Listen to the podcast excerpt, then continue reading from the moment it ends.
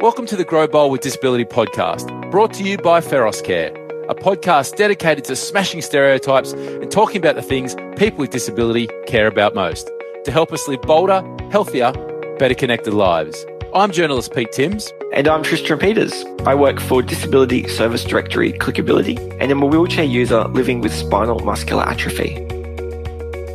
Today's episode of Grow Bold with Disabilities, Growing Bold and Autism. And our guest is Chloe Hayden. She's an award winning motivational speaker. Ready for this? Here we go. Actor, performer, author, influencer, content creator, and disability rights activist and an advocate. She's pretty amazing, this young lady. In this episode, we'll hear how Chloe reached out to an online community after she was diagnosed with autism and ADHD as well at the age of 13, and how that anonymous blog has led to her touching the lives of, wait for it, nearly half a billion with a B people. Chloe, welcome to Grow Bold with Disability. Thank you so much. I'm so happy to be here. So, Chloe, as Pete said in the introduction, you were diagnosed with autism and ADHD at the age of 13. What were some of your early behavioural traits that led to you and your family seeking a diagnosis? Uh, yeah, so my parents were quite young, and I was also their first child, so they didn't have anyone else to look to, any other people, any other kids to go, yeah, this is what a normal child is meant to look like. At this point, autism also wasn't very well known. It was very, very stigmatized. So there was nothing to compare me to. There was nothing to go, oh, that person is like her, whether it's in media or whether it's a, a real life contact it was actually my English teacher in year eight that suggested going and getting some tests due to some of the issues that I was having at school. Um, the first test being getting uh, CAT scans and brain tests to see if I had an injury from falling off my horse. Uh, did not have that. Ended up just being autistic. Um, but looking back, I had every symptom under the sun since I was a baby. Um, I had sensory issues, I had food diversions. There was pretty much not a singular thing that I had as a child that was a normal child trait. Every single one moved back to autism, um, but it's something that's still so stigmatized and unknown, specifically in girls, that we just didn't have that resource until I was older. Well, can you explain? Now, this is a pretty broad spectrum, actually. Just explain what autism is to our listeners.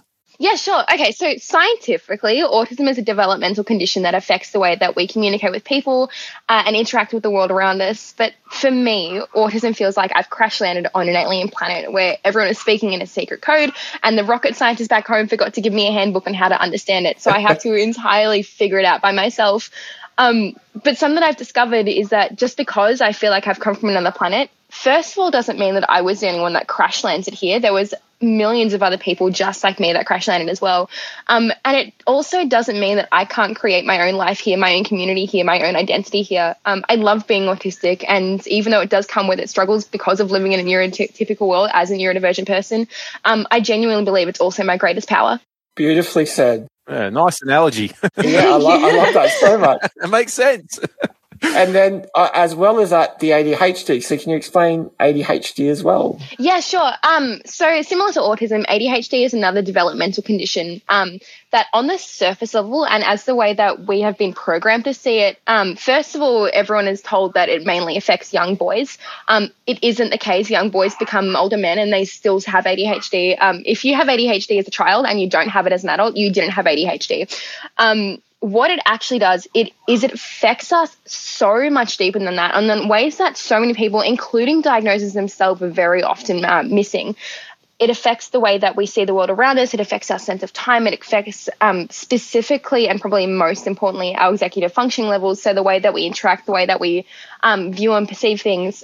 It's probably one of the most misunderstood developmental conditions um, and is so much more broad and so much more diverse than what we're being told it is so you mentioned the word developmental there a few times in the explanation for ADHD and autism. Explain that to me. Does that mean that you, when someone says the alphabet, you know, 26 letters in the alphabet, and then putting them together to form a word, is that where you're struggling or is it comprehension of sentences and so forth? No, so um, that would probably be more in line with dyslexia, um, which yep. is once again another type of neurodiversity, and as far as my understanding is another neurodevelopmental condition. It just means it's a condition which is in our brains. It's a brain thing, um, and a lot of people will use that uh, as a mislead to go, oh well, if it's in our brain, then you can stop doing it. Like just be normal. Or um, people will be like, oh, well, if it's in your brain, we can fix it with invasive therapies. Um, you can't do that. It's a part of my brain. It's a part of my wiring. It's a part of who I am. Um, and it's another reason why I hate when people say they have autism um, or they have a disability. I am autistic and I am a disabled person. Um, and that's not uh, ostracizing myself. That's not casting myself out. Um, I've had so many professionals and adults say, oh, don't say you're autistic. You're so much more than that. It's like, yes, I am. But I am an autistic person and I am who mm. I hmm. am because I'm autistic. Um, we are who we are because of what we are. And I'm not ashamed of being autistic. I love being autistic, and it's something that is incredibly important to me, and it is a, a huge part of my identity. And I think that's the biggest thing. Like developmental conditions is a part of who we are. Um, and we need to start taking away that stigma that if we have a disability, it's inherently bad. We need to take away that disability deficit model and start focusing on um, more of a social model of disability and start focusing on this is who we are. And you know what? That's really bloody cool. Mm, absolutely. And this is a, a really powerful message that you convey on your YouTube channel, which I mean has over 42,000 subscribers. you cover so many different topics about autism and ADHD. What are some of the big issues people want to hear about? I mean, when I started the channel, like I started this channel specifically for me. Like I started because I was uh, 16 when I started the channel and terrified and didn't know anyone else that was autistic. Um, and I did. I was like, I was desperately reaching out to the universe. I just needed other people. Um, so I started off just sharing my story and then seeing other people sharing their story back. And it was then that I realized um, just how misunderstood this all is and just how much we need more people that are actually a part of the community rather than psychologists who pretend to know about us because they spent a few years learning about our brain through fancy textbooks. Nothing against psychologists, they're great people. They diagnose me, but they don't know about me as well as I know about me. And they don't know about autism as well as I know about autism. Um, so I think the biggest thing is just reducing and taking away those stereotypes and stigmas that surround disability, um, both within ourselves because disabled people can have so much internalized ableism because of the way that the world has perceived and taught us to be. Um, and also taking away those stigmas and stereotypes for the wider community that may not have had personal interactions with autistic people before. Yeah, you're doing some amazing stuff on there. You're asking interesting questions and answering a lot of interesting questions. But one of the ones that got me was let's talk about Asperger's. Mm-hmm and what it is and what is it how is it different to autism can now most people a lot of people can go and listen to this on chloe's channel but let's get it in a nutshell explain to people what that means okay so um I was originally diagnosed with Asperger's when I was 13. That was my diagnosis. Um, however, Asperger's is no longer something that uh, is part of the DSM 5, which is part of the criteria that we use to diagnose mental health disabilities, developmental disorders. Asperger's in itself is a name that is directly derived from a man named Hans Asperger, who, uh, it, to be short, was a Nazi uh, who murdered disabled children um, during World War II. So not a good man, not someone that we want to be associated with. No. um, again, I've I've got a very big video of, of several videos on TikTok and YouTube um, about this man and about uh, Asperger's mm. and why we need to stop using the term Asperger's. Um, it also, I feel like if people that use the term Asperger's, and obviously there's a difference between people that are using it because they don't know any better because they mm. haven't been taught any further, and people that are using it because they're like, I don't want to be known as autistic. That's bad. That's weird. I don't want to be seen as autistic because of the stigma that we have around disability and autism. And Asperger's doesn't inherently have that same label. People hear Asperger's and they think, oh, you're some crazy savant genius uh, who just mm. so happens to maybe mm. not be great at talking to people. But it's all autism. Asperger's does not exist. High functioning and low functioning autism doesn't doesn't exist. It's simply autism. Um, the way that I best describe it is it's like a color palette. Every single one of us that's autistic is a different color on this color palette. Um, and my color might be yellow and someone else's color might be blue, but neither of us are more or less color than another color. We're all just a different color. Um, Asperger's itself doesn't exist. The man who is Hans Asperger is the most disgraceful, disgusting human being to ever exist. Um, and it's not a thing that we need to be using anymore. We have better terms that we can use to describe the way that our brains work. Yeah, great. Well I really said. wanted to get that message across. That's great. um, and you also, um, uh, let's turn to your Instagram. You've got over 68,000 followers. Uh, but you also recently posted you've been diagnosed with, I'm going to test my pronunciation here, postural orthostatic tachycardia syndrome. Brilliant. Good job. Um, thank you. Thank you. Uh, do you mind explaining what, what that is and how that also affects you? Yeah, of course. I swear to God, these diagnoses just keep coming. Um, I've been, I've, I've known that I've been neurodivergent since I was uh, 12 now. Um, and it's something I've come to terms with and, and am proud of. It's I'm, I'm proud of my neurodivergent mind and I love my neurodivergent minds. Um, speaking personally about chronic illness and about physical health is never something that I thought that I would have to do. I never thought that that was something which would be a part of my own story. POTS is something I was diagnosed with uh, this year, and it's a disorder of the autonomic, the, the auto- I can't speak, man, autonomic nervous That's all right. system. That's Um, good. if anyone's a doctor or whatever and is listening to this, don't. um, basically, it's the part of our body that controls essential bodily functions like our heart rate, our breathing, our blood pressure, sleep cycles, temperature control, all that sort of stuff. Um, basically, if you do it without thinking, uh, your nervous system is to thank for it.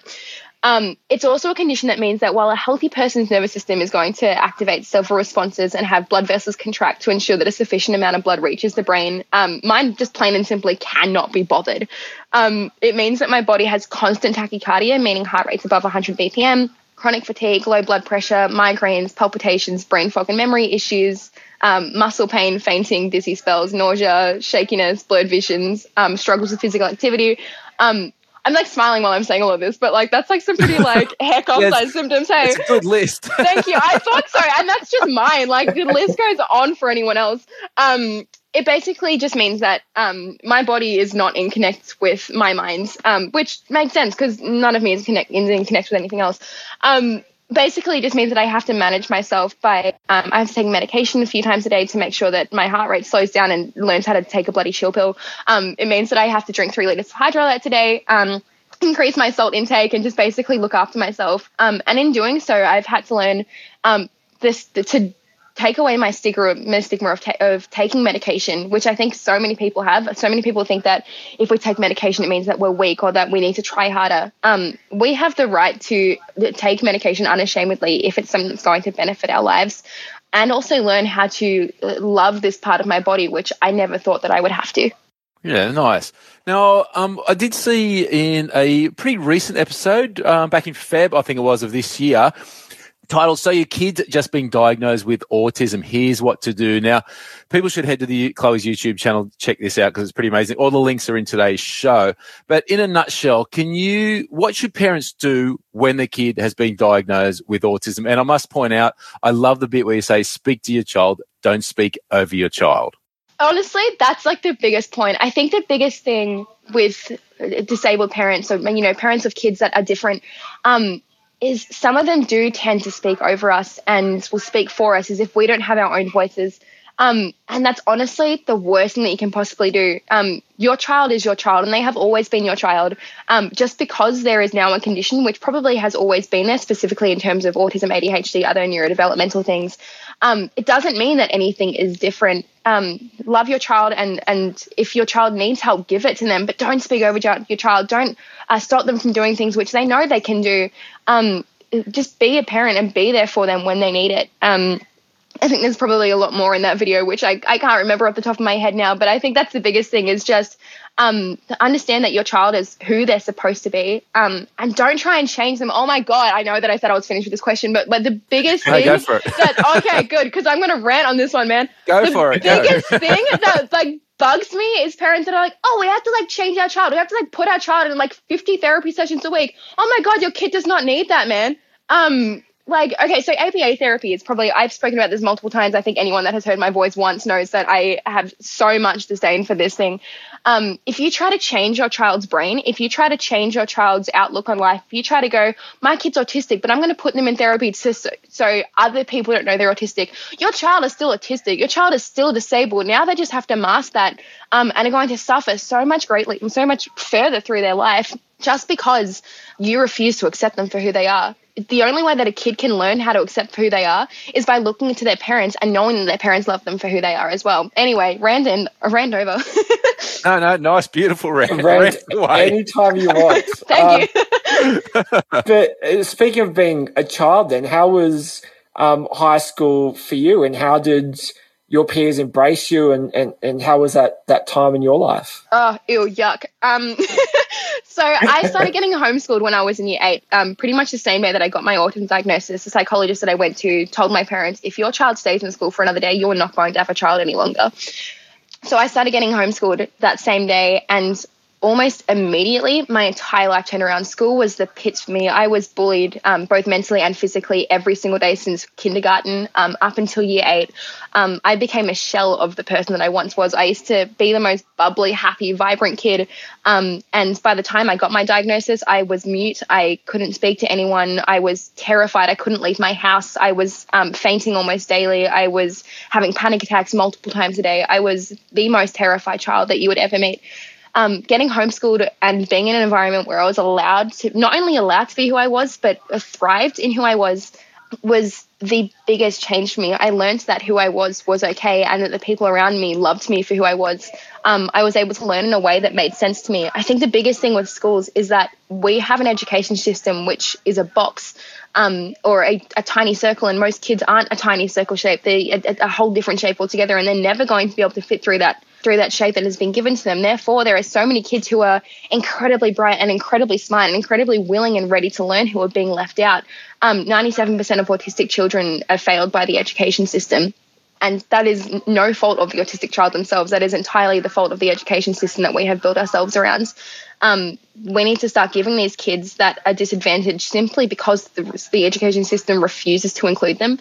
Um, and showcase that they can learn and that we have the ability to educate and to learn in ways that make sense to us. Um, and as soon as I learned that, my entire life changed around. So, what did you suggest? Because not everyone can be homeschooled. Mm-hmm. Is the suggestion that more acceptance within the existing um, schools, or do you think that people with autism, and I don't want to, you know, put them into a, a specific school, or is it better for them to be together and to thrive in that environment, or does it work in the public system? If you know what I mean. I think it entirely depends. I think that we really, really need to reshape our entire education system regardless. Mm. Um, currently, our education system is built to create people that can work in a specific setting to be a, an, an employee for someone. Um, we're not teaching kids how to be their own people. We're not teaching kids how to have their own business. We're not teaching kids how to how to thrive as an individual. We're teaching them to be an ant in a colony. Um, it's so it's not just failing autistic kids; it's failing most children. Um, mm. If you're not this teeny tiny percentage of kids, which the system is built for, then it's failing you. We need to first of all we need to completely overlook the way that our education system is run. Um, we don't expect all adults to work the same jobs and to learn the same way and to live the same lifestyle. Um, if you had i'm an actor and i'm an advocate. If i tried to work in an office job I, I, absolutely could not do that. And if you put someone who does work in an office job and thrives like that into my environment they would explode. Um, you can't expect those two people to work in the same thing. So why are we expecting kids in the most vulnerable stages of um, developing who they are to work that same way. It doesn't make any sense. Um, so first of all, we need to completely rethink the way that we have the education system. Um, and kids that are disabled, kids that are neurodivergent, kids that aren't thriving in this current system, homeschooling shouldn't be the only option. That it shouldn't be, oh, well, we have to remove our kid entirely. We need to create a system where kids are allowed to be their individual selves. At the moment, having um, break rooms where autistic kids can go when the lights get too bright and the people get too noisy and there's too much going on in their heads we need to allow kids to have noise cancelling headphones or weighted blankets or fidget toys or whatever it is, um, and just allow kids to be themselves and to learn in the ways that make sense for them. Mm, good call. Yeah, and we we've spoken we've spoken about some of your amazing achievements and your resume um, in terms of acting, being an activist, um, content creator. Was this always the plan for you post school, or how has this um, progressed as you've got older? What what did you want to do when you when you left school? Honestly, when I was in school, I wasn't expecting to really be here for a whole lot of time after I left school. I was like, I don't, I don't, the world isn't creative for me. What's my point in being here? Um, yeah. I have always loved acting and performing. Um, at being autistic, masking and having to put on a face is something I've always had to do anyway. Um, so going into career where I did get to perform and act has just made sense to me because I've done it myself for my entire life anyway.